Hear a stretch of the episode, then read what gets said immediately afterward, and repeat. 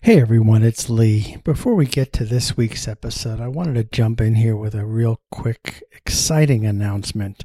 If you listened to our last episode, episode 166, you know that I interviewed Brody Nicholas, the CEO and founder of Campaign One at a Time, the nonprofit that's working so hard to help kids who are dealing with cancer and other life threatening illnesses. And I'm excited to announce that we're going to be partnering with Campaign One at a Time. And in future episodes, starting next year, uh, we will be profiling a child uh, each month in the hopes that if you have the ability to do something to help bring these wishes for these children's uh, to become a reality, that you can help us do that.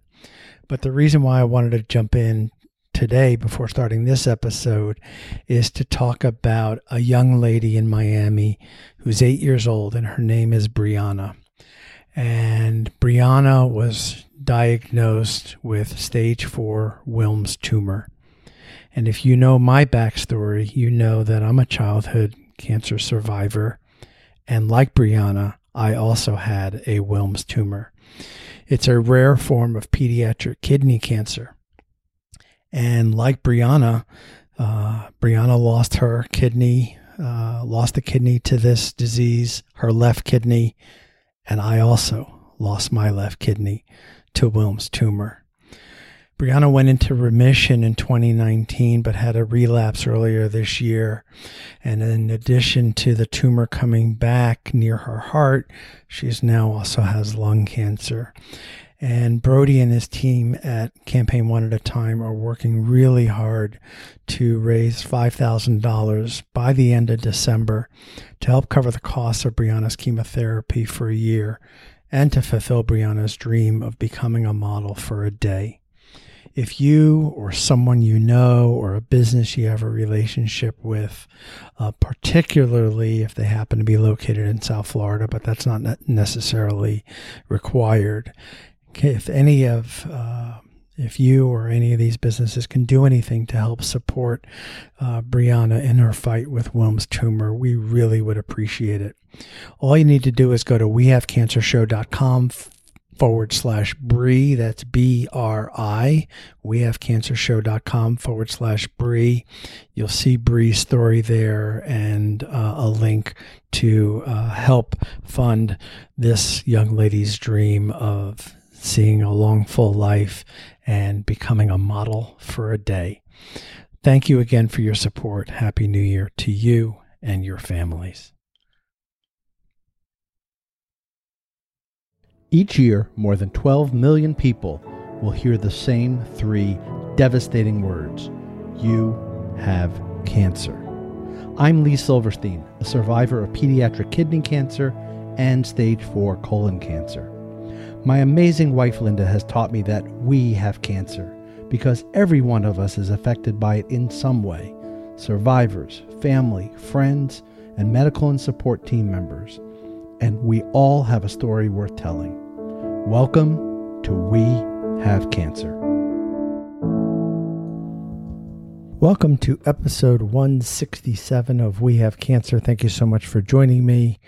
For those who celebrate, I hope you had a wonderful Christmas with those that you love, that you were able to safely be around, which is what I hope and how I hope you handled things.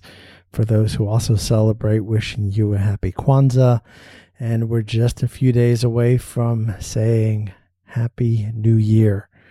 And I wish that for you and your loved ones, that the new year ahead brings you, most importantly, good health, happiness, and peace. My guest this week is Jason Mendelson. Jason is a survivor of stage four tonsil cancer which he learned that he had contracted through the human papillomavirus, otherwise known as HPV. Been a lot of TV coverage advising you to get your children vaccinated against HPV, and Jason and I do talk extensively about that. You can follow him on Instagram and Twitter by his online handle, which is Superman HPV both on Instagram and Twitter. And you can learn more about Jason and his story on his website, supermanhpv.com. You'll also get to learn all about the amazing advocacy work that Jason has poured a ton of time and energy into in partnership with a wonderful organization, and that is the Head and Neck Cancer Alliance. So join me now for my conversation with Jason Mendelson. Jason, welcome to the podcast. Thrilled to have you on. Thrilled to have a neighbor on. You're just up the street from me. It's not often I get to talk to people so close by. I've got UK and California and Arizona, but I don't often get folks down the road. So uh, great to connect with you. And who knows, maybe our paths will cross in real life once all this craziness is behind us where I want to start is with your moniker. You know, you you brand yourself as Superman, Superman HPV, which is funny because in all the colon cancer walks I've done, my team has always been known as hmm. Lee's superheroes, and we all dress in Batman. So, no offense, I'm a, more of a Batman guy than a Superman guy, but where my my question lies is, and I'm curious to get your take here, is you know that's the go to Superman, Batman and super, you know, and all those kinds of things. But then when I take a step back, if someone calls me a hero, like my sister likes to do, you're my hero, or my father says that, I cringe. I don't want to be someone's hero. But at the same time, here I am calling, you know, superheroes. What's your thought on the word hero? No one's ever asked me that question before. So, you know what? I don't think of myself as a hero either. I am um, just to tell you, my my friends called me Superman during chemo and radiation. That's where it comes from. So whenever I speak to anyone, I always say that I don't have a Superman complex or a, I'm not an egomaniac. You know, my parents are my heroes. My wife is my hero. My kids are my heroes. So I don't think of myself as a hero, but I could tell you that the word hero to me or, or is just is a word to me that means you know someone you look up to, you admire for their character or the work they've done. So to me, that's what a hero would be, and that's why I name my, you know, wife and kids parents. I don't think of myself though really as a superhero. It just kind of evolved. The name Superman HPV I thought would be an interesting way to draw attention to HPV in a manner in which I could then educate people to hopefully then protect more people for generations to come. So, that being said, tell us, as I mentioned before we hit record, you're the first guest on the show. We're talking, you know, 100 plus episodes. I've not had anybody on, you know, that has dealt with HPV and the resulting cancer from it. Tell us, educate our audience a little bit about HPV and how you came to be diagnosed. So, let me start by saying that that I get asked by people all the time why I'm not uncomfortable discussing this. And so I did a little research. HPV is the most common sexually transmitted disease on the planet. Three out of four adults by 30 have it, 62% of freshmen in college. And with my specific cancer, men between 40 and 60 are the most highly di- diagnosed decades after being exposed.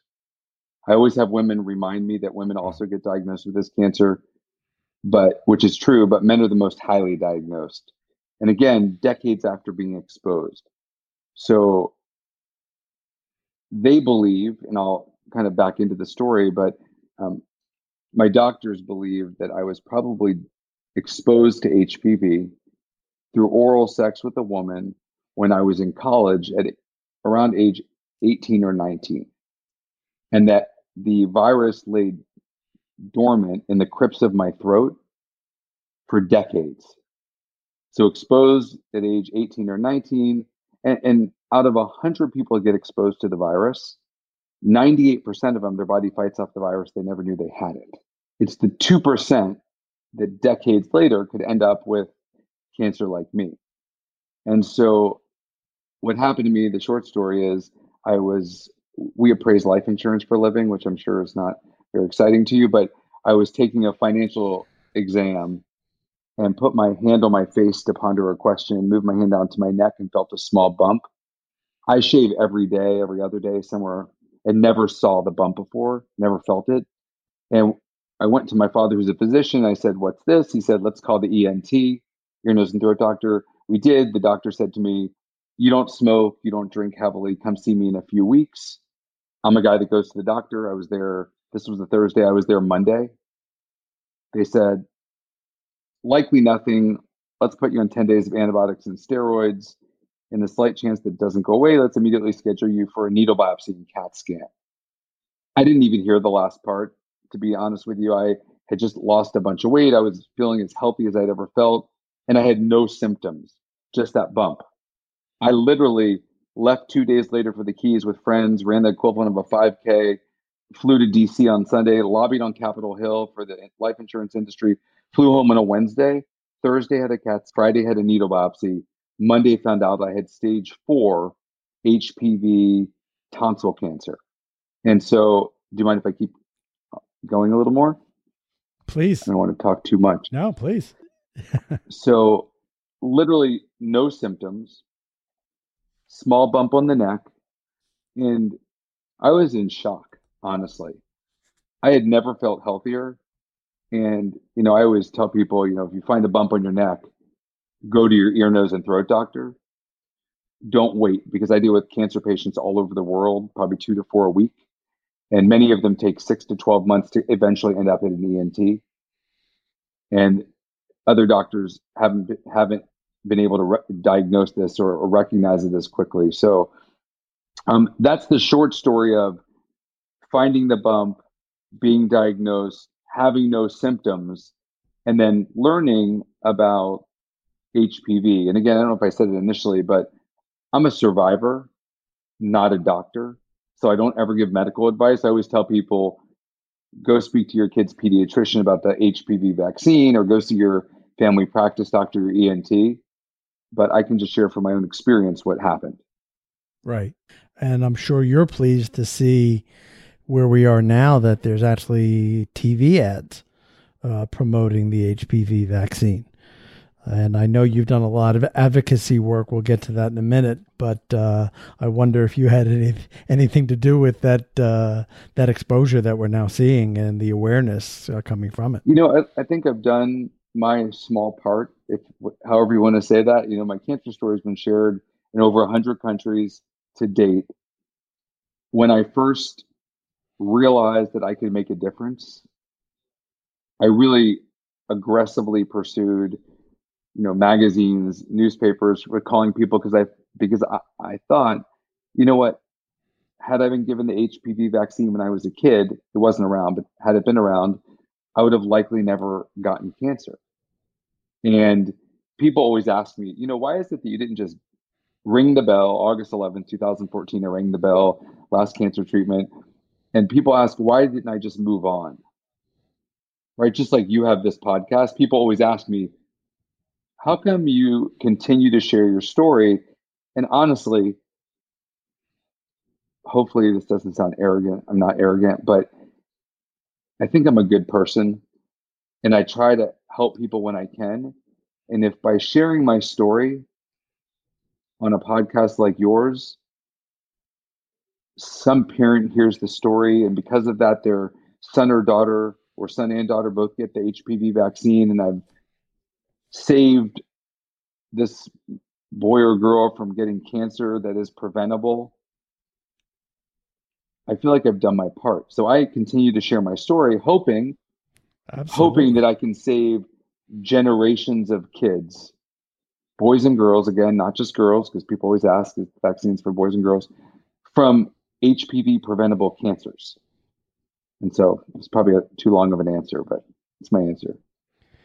Not at all. No, it's it's informative and it's helpful, and and that's you know that's the whole reason why this podcast exists is if we can help one person, give them some information they didn't have before, or give them some even some hope. Right? People here nine and a half years from me, and they're like, I didn't know that was a possibility. So same same kind of thought process. If we can help one person, mission accomplished. Right?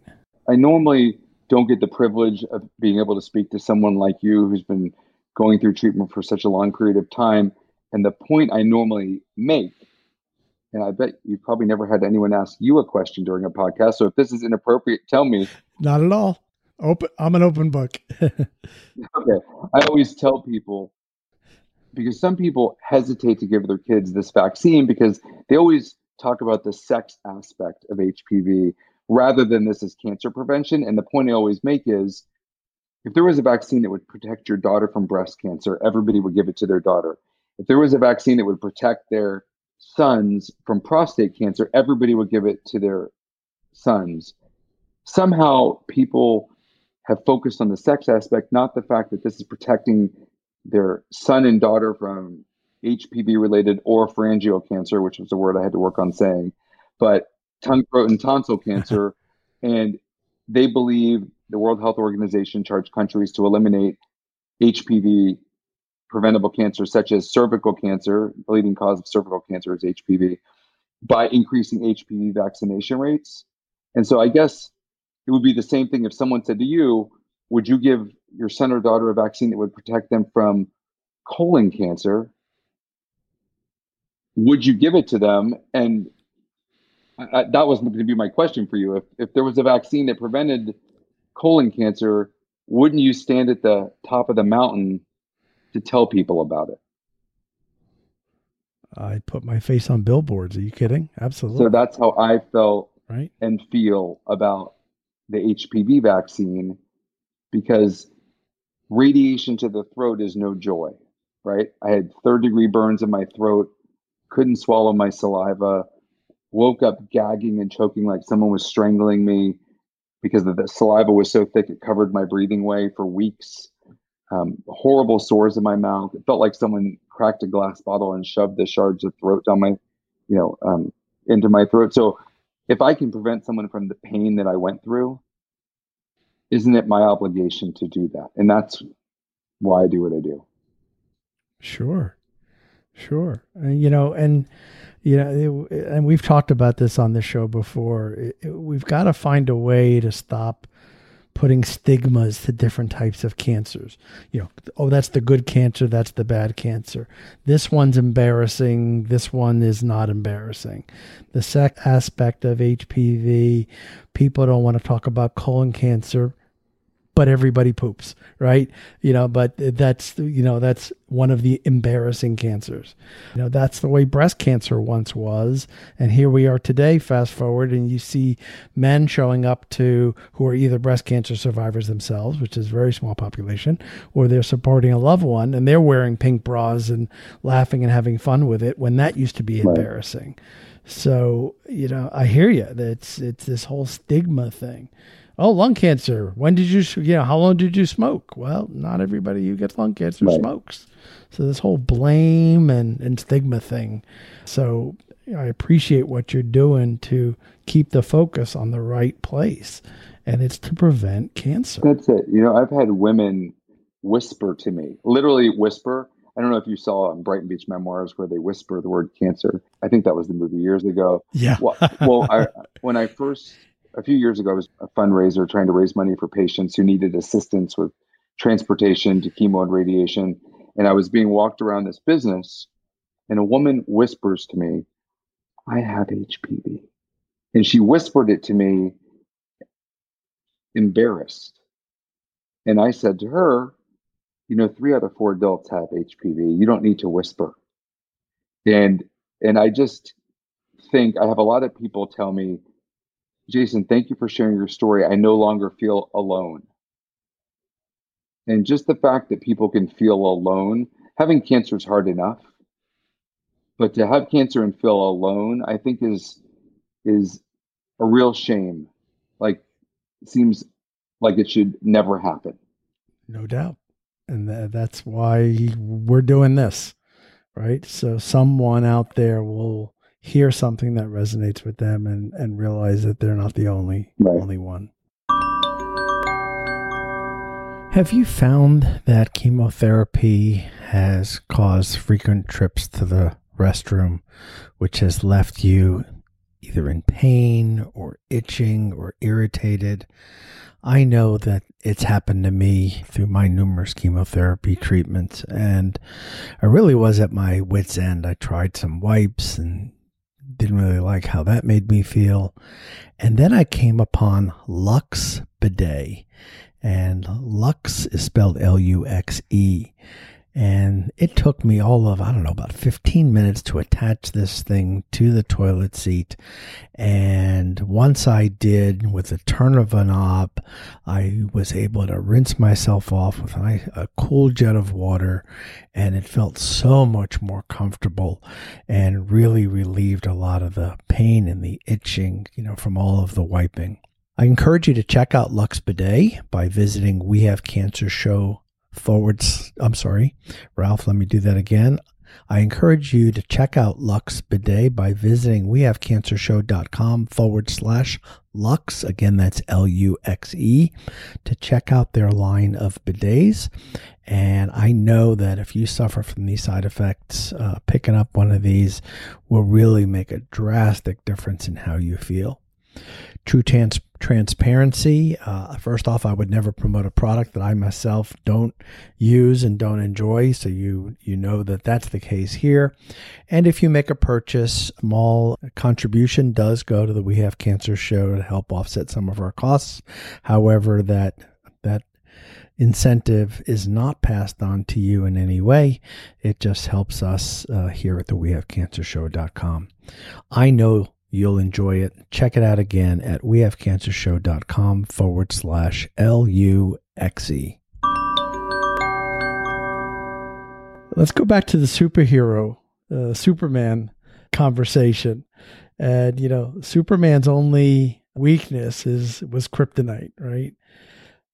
We judge men in our society that when you cry, that's a weakness. And you talk openly on your blog about the numerous things that move you to tears. Have you always been an emotional guy, or is this as a result of, of getting through the struggles that you've gotten through? So I wish I could tell you it just started, but I pretty much have always been the guy that cries during Hallmark commercials. uh, you know, even America's Got Talent when they ring the golden buzzer and, and people I watch the golden buzzers. I like I Google AGT golden buzzers and I watch it over and over and over again. You know what? I've always had a big heart. I've always, you know, I was raised in a family, so I have, you know, great parents. I'm married. I'm 51. They've been married 52 years. I have siblings that I love and care about. My brother's our next door neighbor. We're kind of our family is like a cross between the Waltons. You know who the Waltons are? John Boy, so the Waltons sure. meets my big fat Greek wedding, and meld the two of those together, and then sprinkle Judaism on top. That's us. And so, but we've always been a really involved family, and you know what? Emotion, crying, laughing, it's just always been a part of who I am. And so, you know, have I become more sensitive about certain things? Yes. So I've always been someone who didn't have a problem crying or tearing up, but I will tell you that I enjoy and appreciate the little things more. And I, you know, when I was first diagnosed, before I realized that I was going to survive, um, I made videos to my kids saying goodbye. And they went, and my videos went something like this One day you're going to get married. I get choked up every time I say this. One day, I mean, you're going to get married. I'm not going to be there. This is what's important. And I remember, like it was yesterday, sitting on the couch in my living room, and everybody was sleeping in the house. And I made these videos over and over and over again because I thought if this is the last thing my daughter ever hears, or my sons ever hear, or my wife ever hears, I want it to be perfect. So I would make like this five minute video to them I would stumble at the end, and then I'd be like, oh, and then start all over. And so it was like a so I, you know from a crying perspective, the only thing I was going to mention is that so I've always been emotional, and I've and but since cancer, I think about things like I want to make sure I give my kids the best advice I can give them now, or I want to create memories. I have a how had a house in Montana that um burned down over Labor Day in a forest fire, and I bought we bought the house two years ago because I wanted to create as many memories as I, as I can for as long as I possibly can. You know, God forbid, you never know what's going to happen. Cancer and stuff coming back or whatever, and I hopefully that won't happen. But so I think I've become more highly attuned to emotions, to memories, to things of that nature. Was that again a very long answer probably to your question? And a great answer. And over my left shoulder, I have a photo of Jim Valvano, his famous ESPY speech, Don't Give Up, Don't Ever Give Up. And in that speech, I'll never forget, he talked about what makes a great day. And he says, You should laugh every day. You should spend some time in thought. And you should have your emotions move you to tears. And if you laugh and you think and you cry every day, that's a great day. So I think we, you know, I think you have those moments and I have those moments. Oh my God. I don't know if it's oh. age or cancer or both, but we were watching the next to last episode of Schitt's Creek last night and I got tears coming out of It my happened. eyes when everybody was, you know, kind of wrapping up and, you know, and realizing their dreams. And I'm sitting there and go like, you know, I own it. I own it, you know, and more men should. More men should. It, it's healthy to to not keep those emotions bottled up and and share them and show your vulnerabilities. Right? You know, I, I think so. You know, there's a lot of people that don't, you know, ex- you know, open their emotions to their family or to their kids, and I think it's a good thing. You know, I'll, I'll tell my kids I love them every day, and I, you know, even the bit bitmojis with uh, "love you" and all that stuff. And, and I always, and my kids always say, "Dad, I know, I know, you love us, you love us," because they're so used to it. And when I think that there's people that don't have that, it honestly makes me sad for those people that haven't had a father. Um, I, I mean, a mother as well, but I'm speaking from a father's perspective. Someone who doesn't have a father that hugs them and tells them they love them. I think it's important.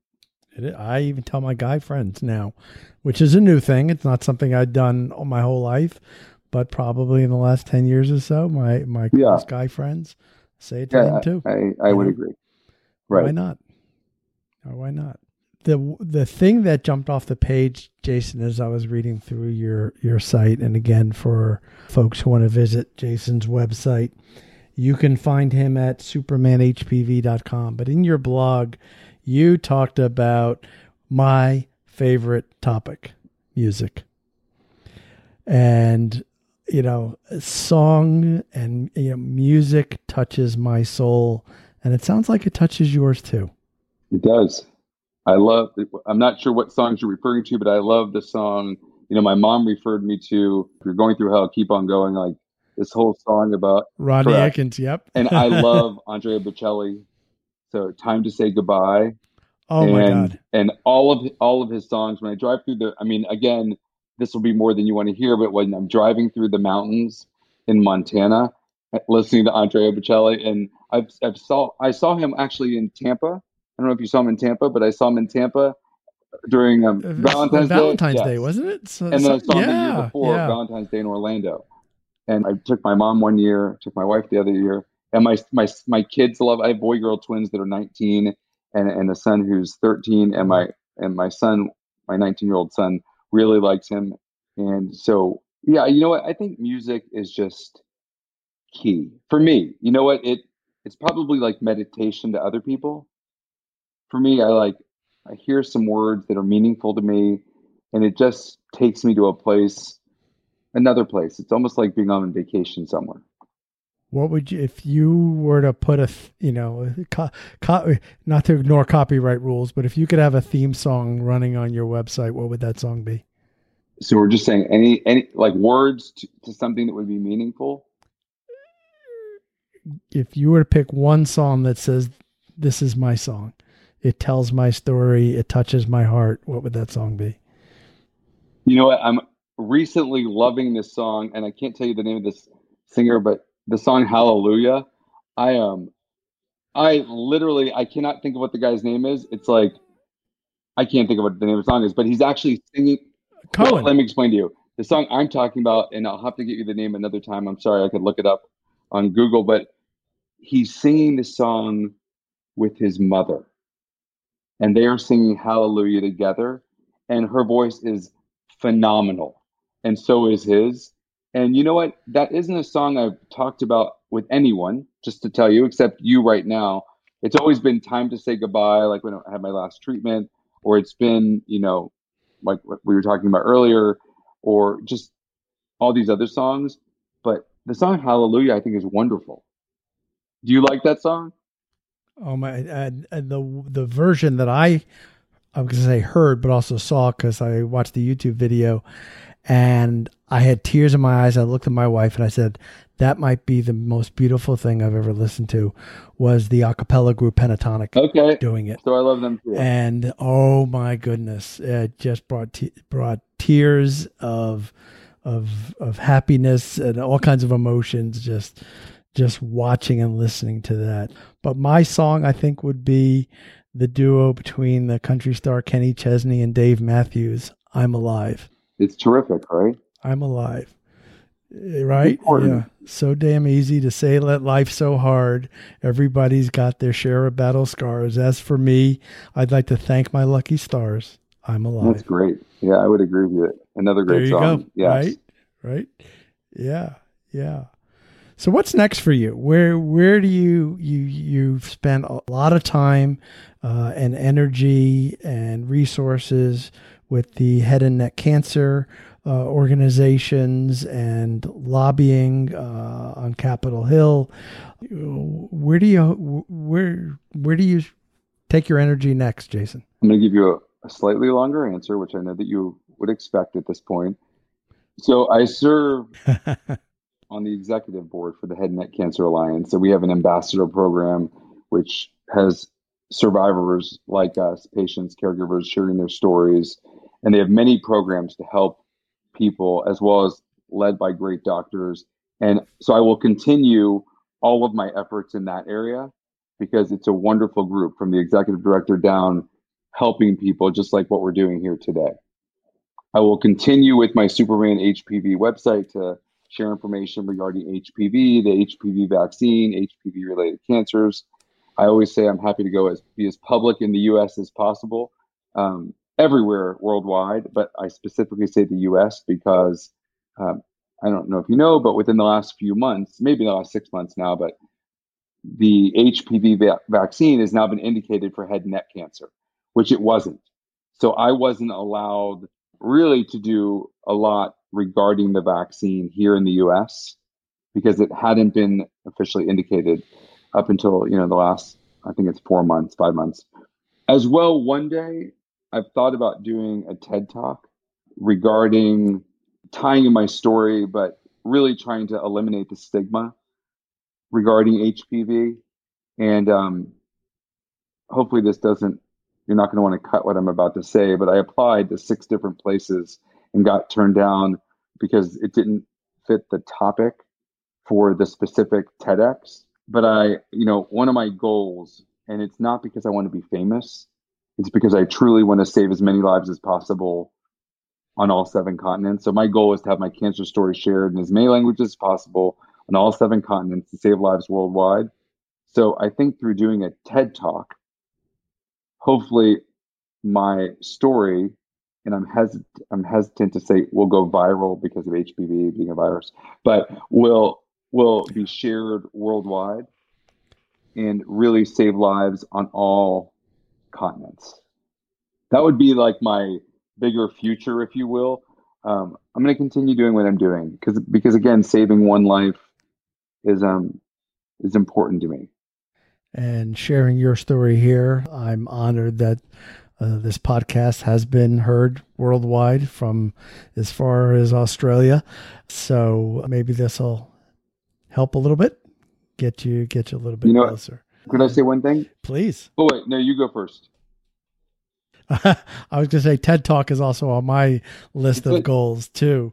More, more around of changing the the view of how people view cancer patients. Because you said to me what before we hit recording, uh, and it's it's a fr- you didn't say it the way some people say it, but basically what you were saying to me was you were surprised looking at me when I shared that I have been battling stage four cancer for nine and a half years. And if that's how a cancer survivor views it, how do people who haven't had a experience with cancer, what's their thought of how they view people with cancer? And I want to change how people view that. You know, they people are shocked to hear that I work out, like I have a full time job, that kind of thing. We think stage four, one foot's on a banana peel, the other's on the grave. And so that would be my TED talk. Well, I think that would be a great service to people. I think I hope I hope you do that as well. Likewise, maybe maybe uh, maybe I could maybe you could I could follow you or something. I'll follow you. I think that would be better. Wouldn't that be cool? the only thing I was going to say, I thought we were winding down, and if we were, what I was going to say is because again, this would just be a comment on if someone who's listening to the podcast finds that they have a sore in their throat that's not healing, or a bump on the side of their neck that isn't going away, or they feel like they have a fishbone in their throat, or they know something's going on, I would immediately go see the ear, nose, and throat doctor because I'm hoping that that that will be a sign there could be an issue, and therefore they can be helped sooner than later because that is that is key with HPV related oropharyngeal cancer, so tongue, throat, and tonsil, is early diagnosis and detection so that it can be treated properly, whether it's with, you know, I had a radical tonsillectomy, neck dissection, 42 lymph nodes removed, um, and then seven weeks chemo radiation feeding tube. But whether it's early and you still may have that treatment, but the chance of survival with this particular cancer is 85% or greater when caught early. And mm-hmm. so I think that would be really key for someone to be able to recognize. And so I just wanted to throw that out there sooner because, you know, some guys, believe it or not, have to always be the tough guy and they don't go to the doctor. And so I always tell people I speak with never be ashamed or embarrassed or feel uncomfortable going to the doctor sooner than later. It could save your life. Yeah, if you think it's uncomfortable talking to your doctor about things, trust me, radiation and chemo is a whole lot more uncomfortable. Correct. Correct. Yes. Right. Jason, it's been a pleasure. Thank you for the generosity of your time and coming on and sharing your story, providing some really helpful information, new information for our audience. And again, like we've said multiple times already, if we can help raise awareness, if we can get one person to the doctor, if we can get someone's kids vaccinated who wouldn't have thought to prior to hearing this conversation, then mission accomplished, right? I agree. So. Thank you so much for having me. It's, it's very humbling to, um, especially to be interviewed by someone like you who is who is a superhero to so many. You're too kind, my friend. Be well. Thank you. You too. Take care. Thank you for listening to We Have Cancer, and thank you to our sponsor, the Colon Cancer Coalition, for your support. You can subscribe to We Have Cancer by visiting Apple Podcasts, Google Podcast, Stitcher Radio, or Spotify. And you can find us on social media by visiting our Facebook page at We Have Cancer Show and at We Have Cancer Pod on both Instagram and Twitter. We Have Cancer is a proud supporter of Genie's Blue Angels, providing financial support to those affected by colorectal cancer.